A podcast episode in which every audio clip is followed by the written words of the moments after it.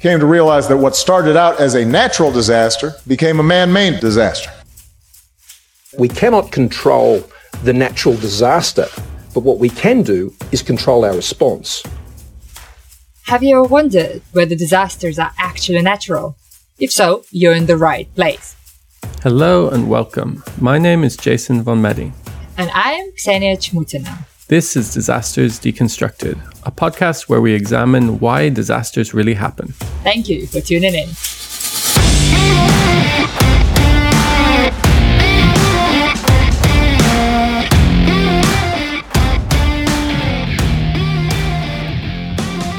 You thought you heard the end of us for a few months, but we're back, and this is another special episode of Disasters Deconstructed.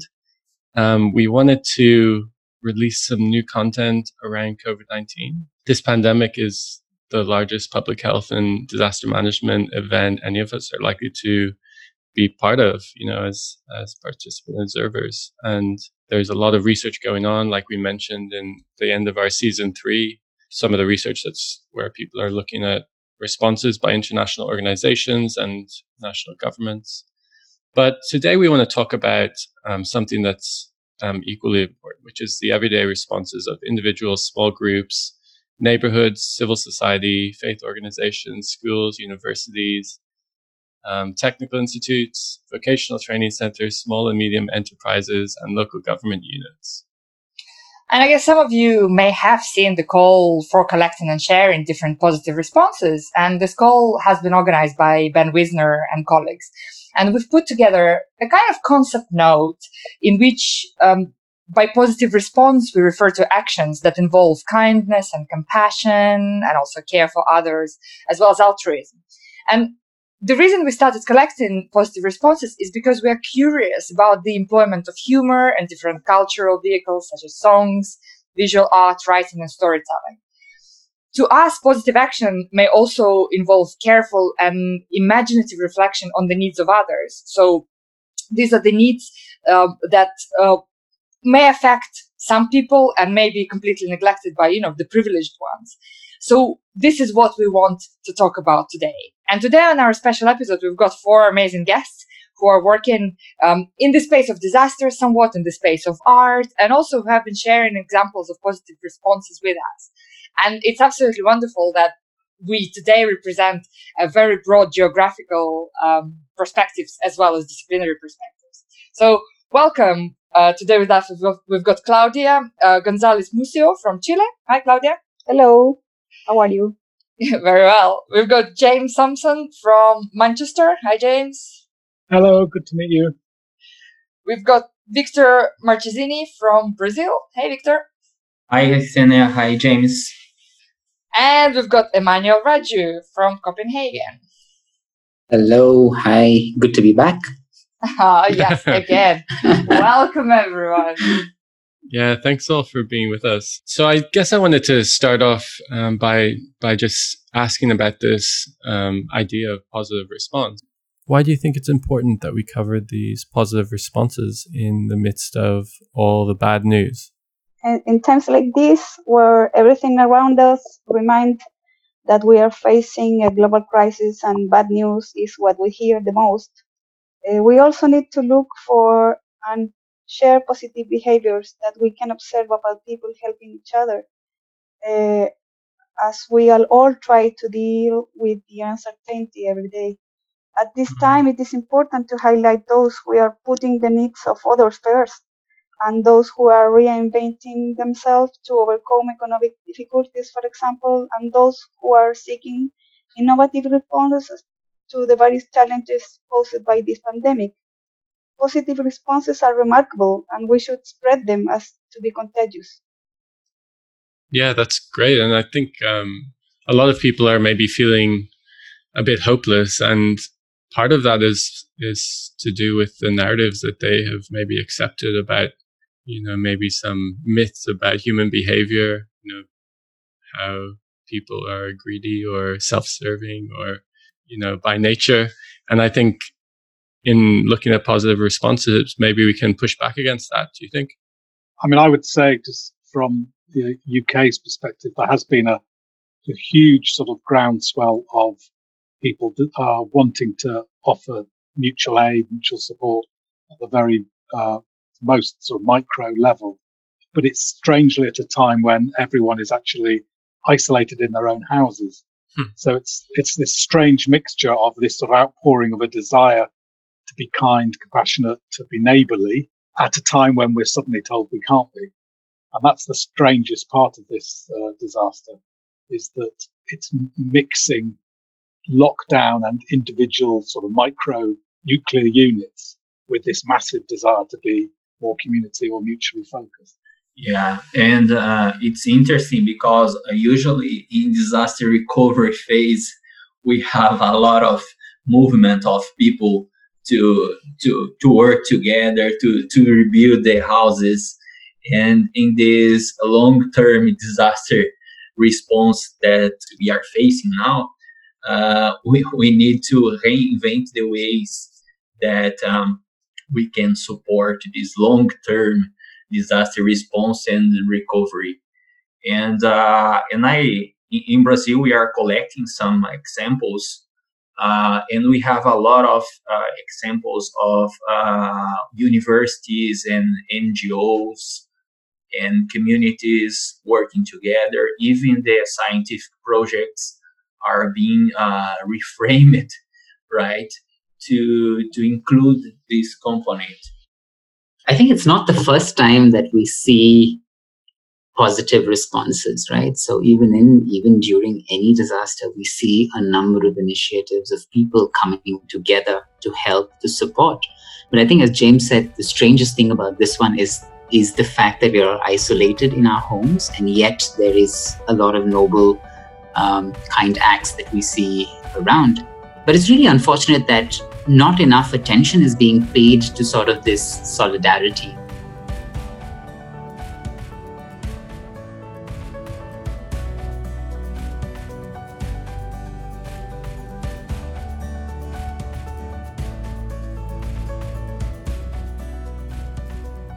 You know, there is always positive response, but strangely, I think this is the pretty much the first time where many of us have actually decided to collect quite a lot of evidence about it, right? And you know, to make an effort in trying to make sure that we don't forget that this positive response is there. We don't, this is something we don't really talk very often in disasters uh, for, for whatever reason.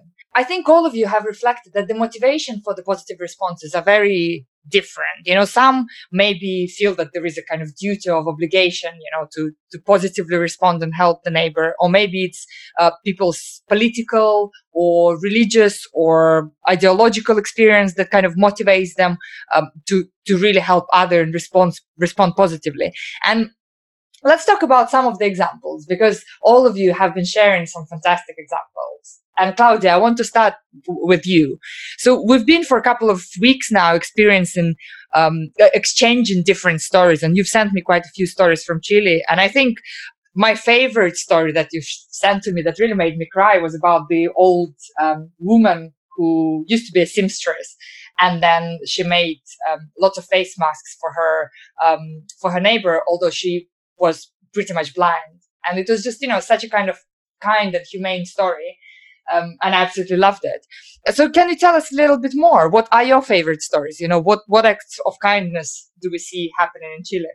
Yeah, well, the one of the elderly woman is one of my favorites too.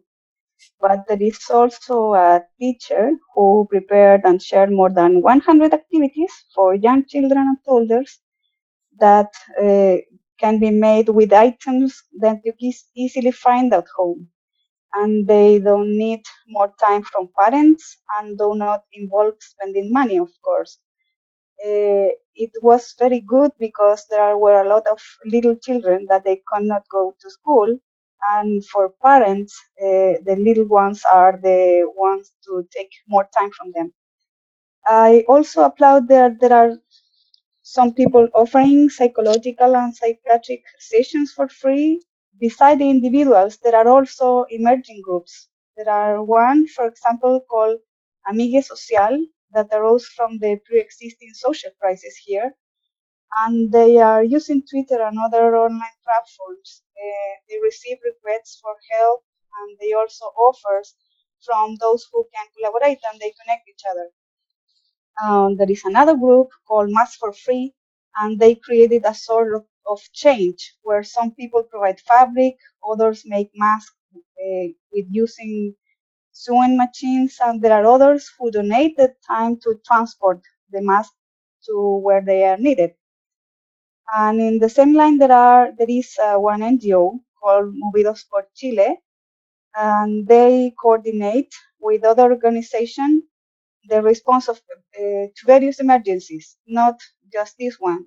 They are like working from two years or so uh, to cover the emergencies generated by fires, earthquakes, and anything. And in this opportunity, they are connecting initiatives to support individuals and groups with their specific needs with those that can contribute mostly with money. They are a bridge between donors and recipients. I think that there are a lot of good responses, but those are my favorites, I think. Thank you. And are they covered well in the media or do you kind of have to go and dig for them? Uh, not pretty much. Uh, they are mostly covered in social networks, I think, mm-hmm. uh, and it should be uh, uh, more widely, I think. I think this like um, speaks to the broader um, issue of how human behavior is framed in relation to disaster processes. And usually yeah. we're, we're looking at disaster behavior, um, you know, over a shorter period of time, perhaps, where we talk about these stories of disasters historically where people come together and act in solidarity. Um, but then they go back to normal, so to say, right? And competing with each other. And I think it's, this is such an opportunity to maybe look at how people um, are naturally inclined to behave towards each other when they're faced with a crisis. And so, Victor, I wanted to come to you. We we have been um, looking at news out of Brazil, and it seems to be mostly about the president and the crude sort of political response. Um, so I'm wondering how are people in Brazil maintaining hope and and staying positive? What kind of actions are they taking on the ground? Yeah, uh, we have several examples in slums. For instance, we have in Rio de Janeiro uh, some universities, the Federal University of Rio de Janeiro, NGOs and communities that are uh, working together. And one of the examples is some of our partners of the Urbi Latam project the, in the neighborhood of Preventório in Niterói, the Federal University is helping the local community bank to raise funding, collect donations, distributing face masks and food parcels that are provided by small rural uh, farmers. Uh, other interesting initiative in Rio is the work of uh, NGO called Data Lab that has collected data about cases of COVID-19 in slums and also the cascading impacts on food insecurity, unemployment, violence, suicide in slums. And in Data Lab, the NGO is also collecting examples of positive response. Black women movement living in slums uh, creating an in- initiative called Quarantine in Wak- Wakanda, right, to, to share the, the experiences. One interesting initiative in Rio with the scientific project Urbi Latam that uh, engage scientists from uh, computer science and, and other from human science, and also local NGOs and community. And the community bank, right, uh, that gives micro credit for uh, the residents.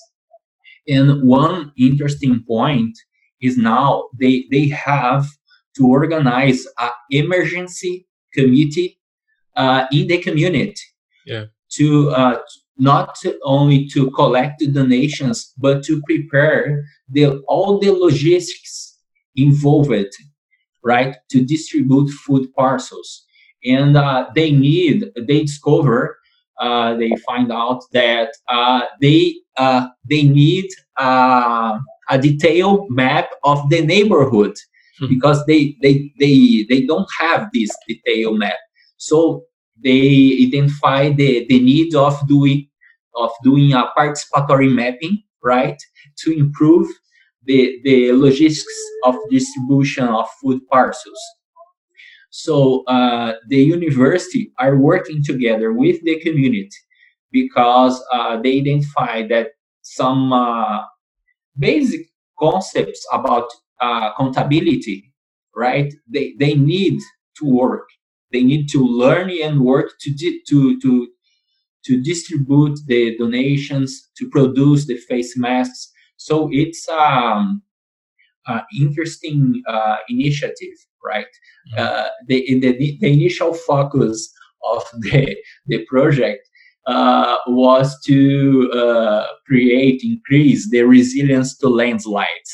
But now the scenario is completely uh, different.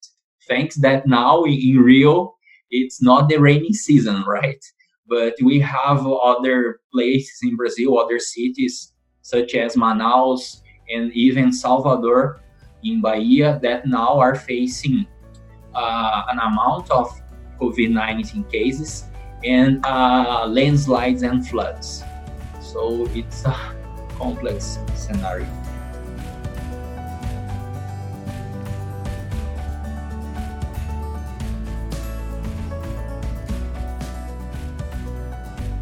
Emmanuel, just want to come over to you. So you're originally from India, so maybe you could tell us some stories uh, of what is going on there.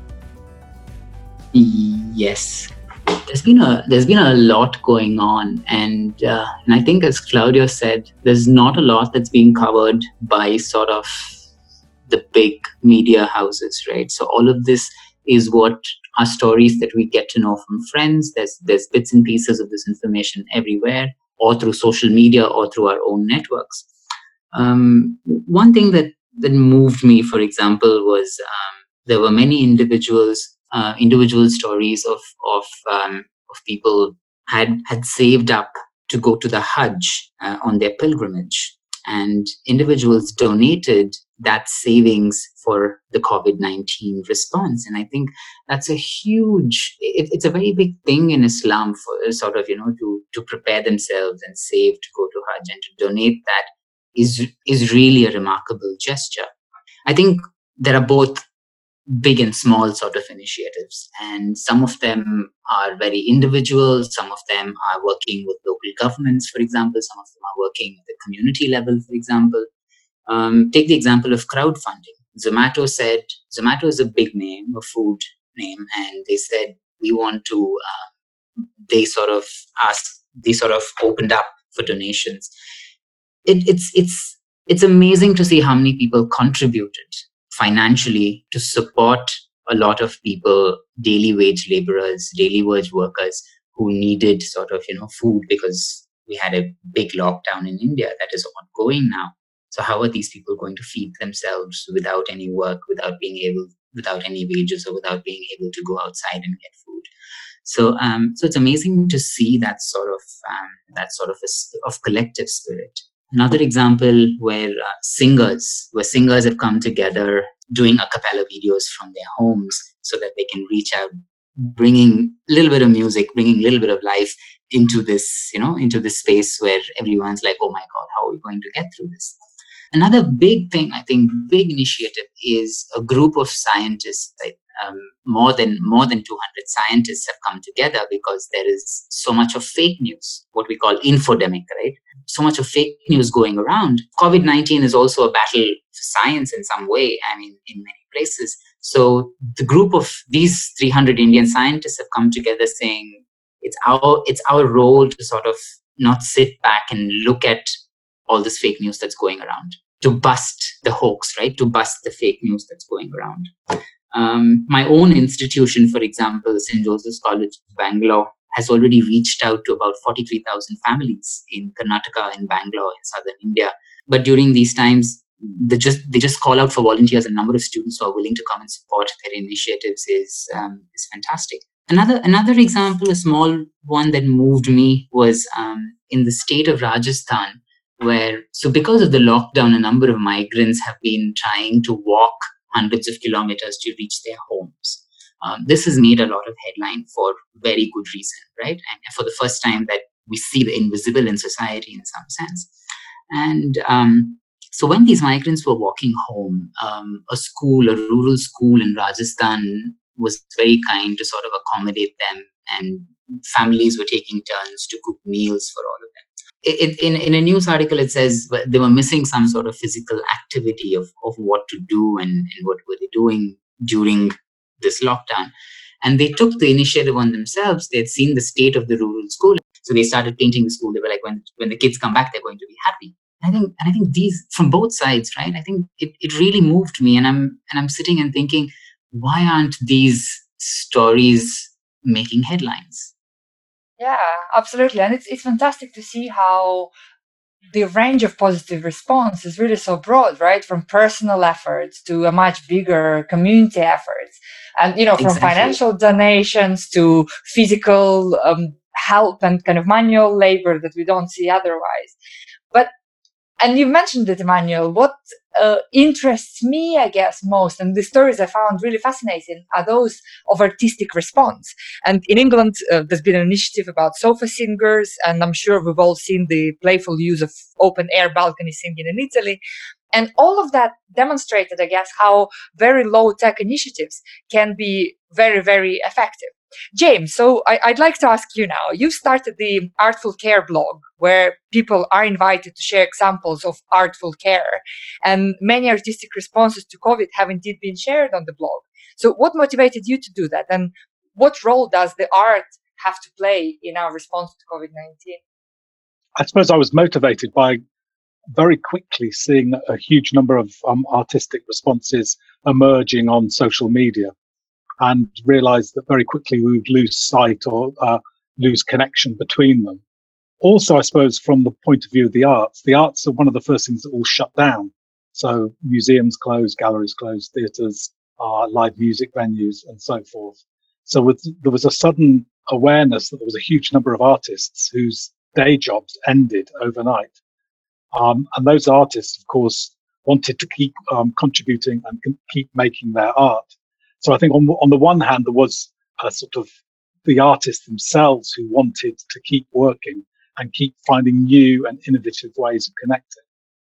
But then I think there's a more human part of it is that if we're talking about a disaster, uh, we have to think about what is it that's, uh, what, what have we lost in this disaster? Uh, and one of the things we've lost obviously is human connection. I mean, obviously there's human life and illness and things like that but we've all lost connection. And the arts are one very, very um, good means of keeping people connected. I And I think you, you, mentioned the singing across the balconies, and I sort of think mm. that's a fantastic, the sort of almost symbolic version of what the arts are trying to do. They're trying to reach out across this sort of the balcony between you and another apartment uh, and connect to the person over there.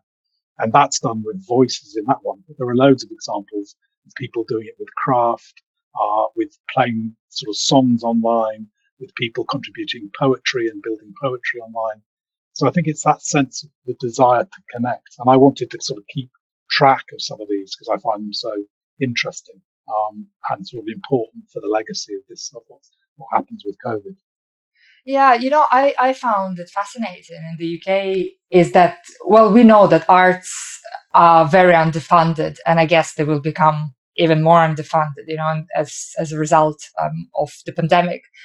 But what was fascinating to me is that art is what keeps us going. You know, we now have access to free national theatre plays and orchestra and ballet, you know, all streaming for everyone for free.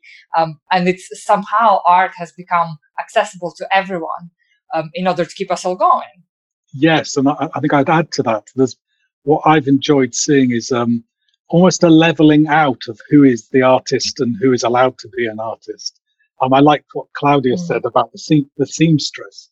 Is what you're also seeing is that um, there isn't the opera singers are, are and the, the, the, famous playwrights on the one hand, and then sort of other forms of art sort of secondary.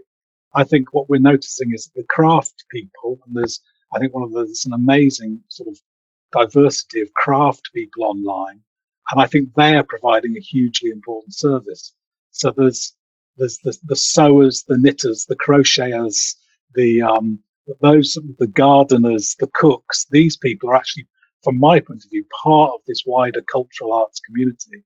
Um, and I think the person who's using their skill to pull together some um, uh, personal protective equipment and that person who's doing some online, creating an online song are part of the same sort of ecology here.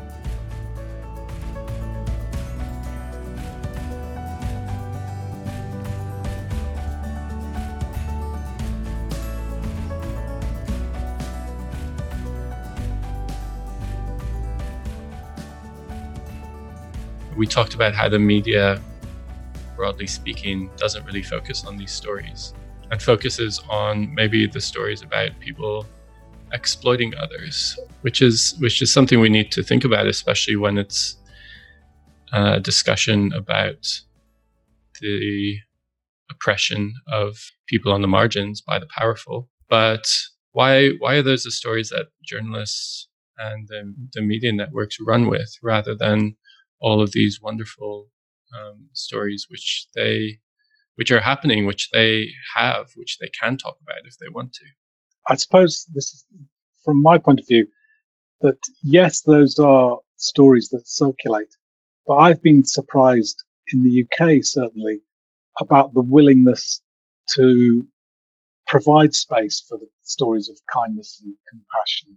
Almost the end of every news item, certainly sort of BBC and those type of news outlets, tends to go, and now for the story of kindness or mutual aid. So I've been surprised by that.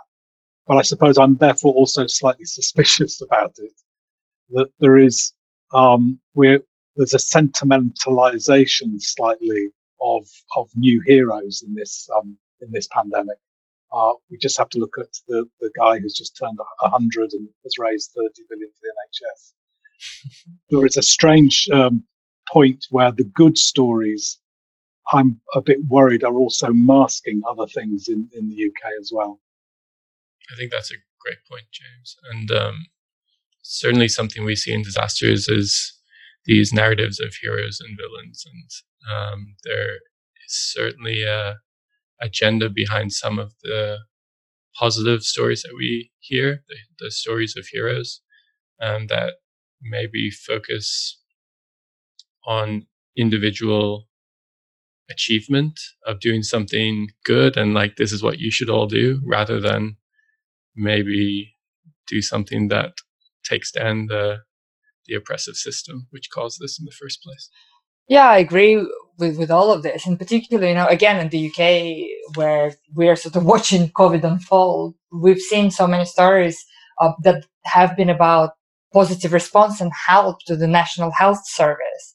Um, and to me, whilst, you know, whilst it's wonderful that cooks are providing meals and many hotels have opened the doors, you know, it seems like all of a sudden we see the story of charity, which shouldn't be there because, you know, instead the government should have been supporting National Health Service all along instead of cutting it. Whilst we are paying taxes, you know, of course, everyone is very happy to support it. Uh, but it's not the general population that brought the NHS on its knees. And it's just so sad to see unfolding and how the stories have become, oh, look so positive. You know, everyone is supporting NHS. Of course, everyone is supporting NHS because everyone's understanding its importance. But government doesn't do so when it's not pandemic.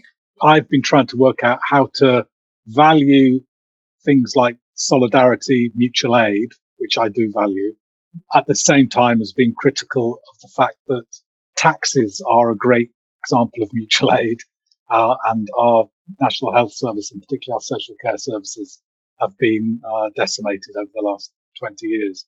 So, how do we value solidarity without it becoming an, you know, an excuse for the government's uh, incompetence?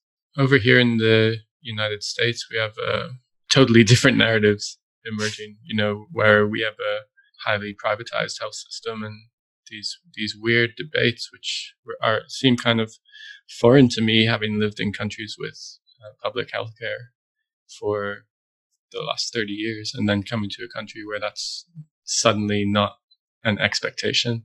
That's another conversation, I think. But I think it speaks to like this opportunity um, at this moment to for people to really unpack some of the systems that we rely on in society and some of the things that, that are maybe normal. And we have this huge disruption to everything. And people are having conversations about, well, do we want to go back to normal? Do, we, do should we think about long term social, economic, and political change? How do you guys see the opportunities available? Probably rethinking cities will be crucial. Population density, distance, the presence of balconies and terraces and other spaces that have become very important at this moment, but also activities and the relation from, uh, between city and nature, for example. And I still hope that collective action might be relevant for that to deal with inequalities that became evident uh, because of the crisis, but also before that. For example, in places like uh, here in Latin America, where a lot of countries were dealing with a socio-economic crisis before of the COVID one.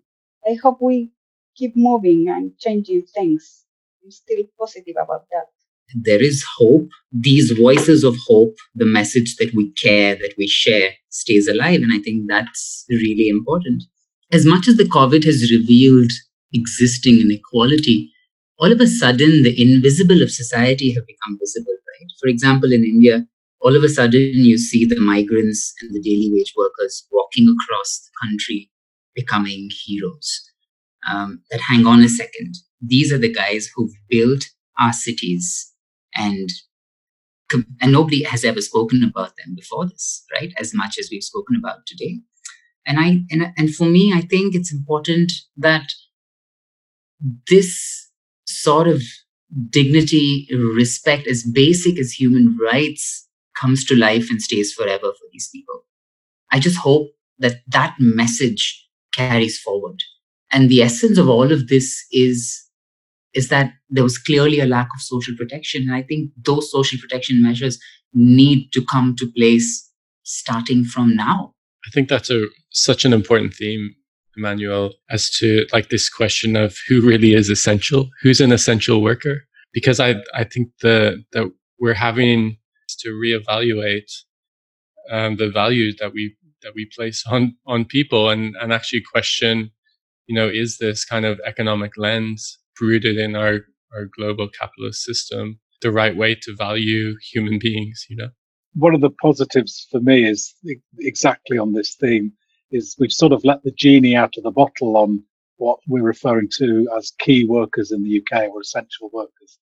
Because once that has become a term that becomes part of the familiar discourse, it's it's a really powerfully political way of um, ensuring that that community of workers um, has value and status in the future.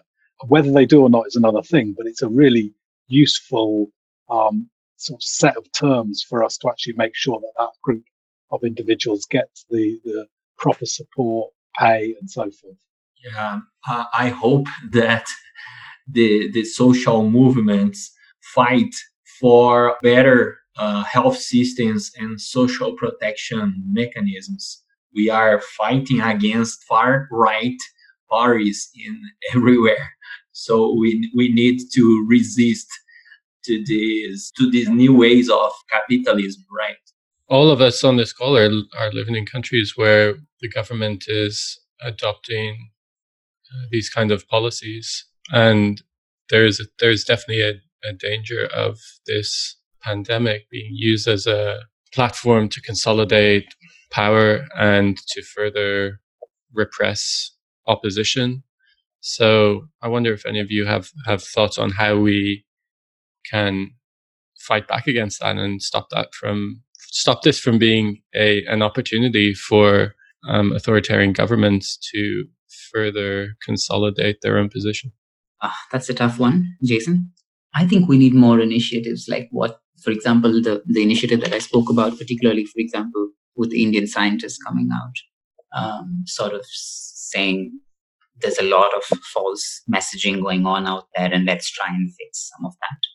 Um, because I think today social media is so powerful that there is so much of packaging and repackaging of information that's going on there. I do think as scientists, we have a really big role to play in sort of demystifying some of these things. You know, I also wonder maybe this crisis will help help us to realize that we're all humans after all. Because I think in recent years there's been so much political division between people, you know, for, for a variety of reasons um, in, in different countries, and maybe this personal kindness on very individual level, and you know, just smiling to each other on the street from two meters apart and just saying hello to people that you've never seen before. Maybe that will help us to somehow move forward and try to reach something better politically, socially, economically, just because we would realize that actually we're all in it together. I, I agree with that strongly. I, I think we need to hold on to our memories of what we have realized is important, who we've realized are important, what aspects of the quality of our lives we've missed and we realize are important, that we hadn't concentrated on before. So I think there is, there's a sort of memory piece of work to be done here to remind ourselves what did we learn from the restrictions of COVID that should allow us to press for what are the important things of the good quality of life for people. And surprise, surprise, they aren't some of the really obvious things. They are human connection, the arts, mutual support, being with your friends, socializing, all these things. But actually, good societies are built on good connections for those sorts of things. Mm. Absolutely. I would like to think that most of these emerging group are people helping each other will keep tight together after this crisis, especially if this uh, is a long one. If it is stopped too suddenly, I'm not sure if it will happen, but if it takes a long time for recovery, I think it is an opportunity to change things deeply.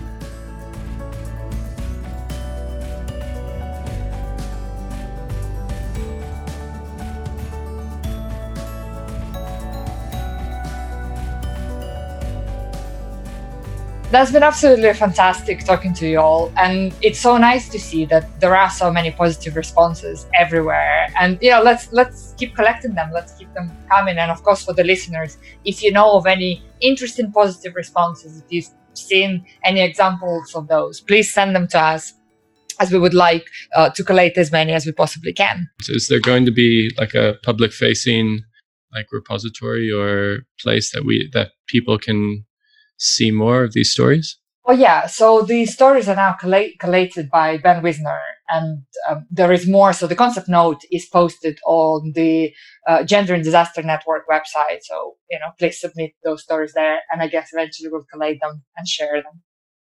Thank you so much, uh, Claudia, James, Emmanuel, and Victor, for your time. Uh, it's it's wonderful to have you all here. Thanks for having us. Thanks, Ksenia and Jason. Thank you all. Thank you very much for having me.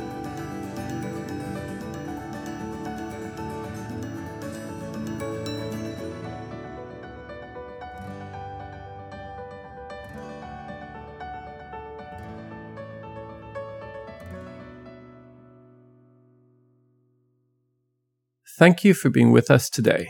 Before we go, a few quick reminders about how to stay connected. You can find us on Twitter, Instagram, and Facebook at Disasters Decon. The podcast is available on all the major platforms. Please download, share, and most importantly, subscribe. And if you haven't already done this, we really appreciate your ratings and reviews on Apple Podcasts. This will help us to continue making content for you. You've been listening to Disasters Deconstructed. And don't forget, disasters are not natural. See you next time.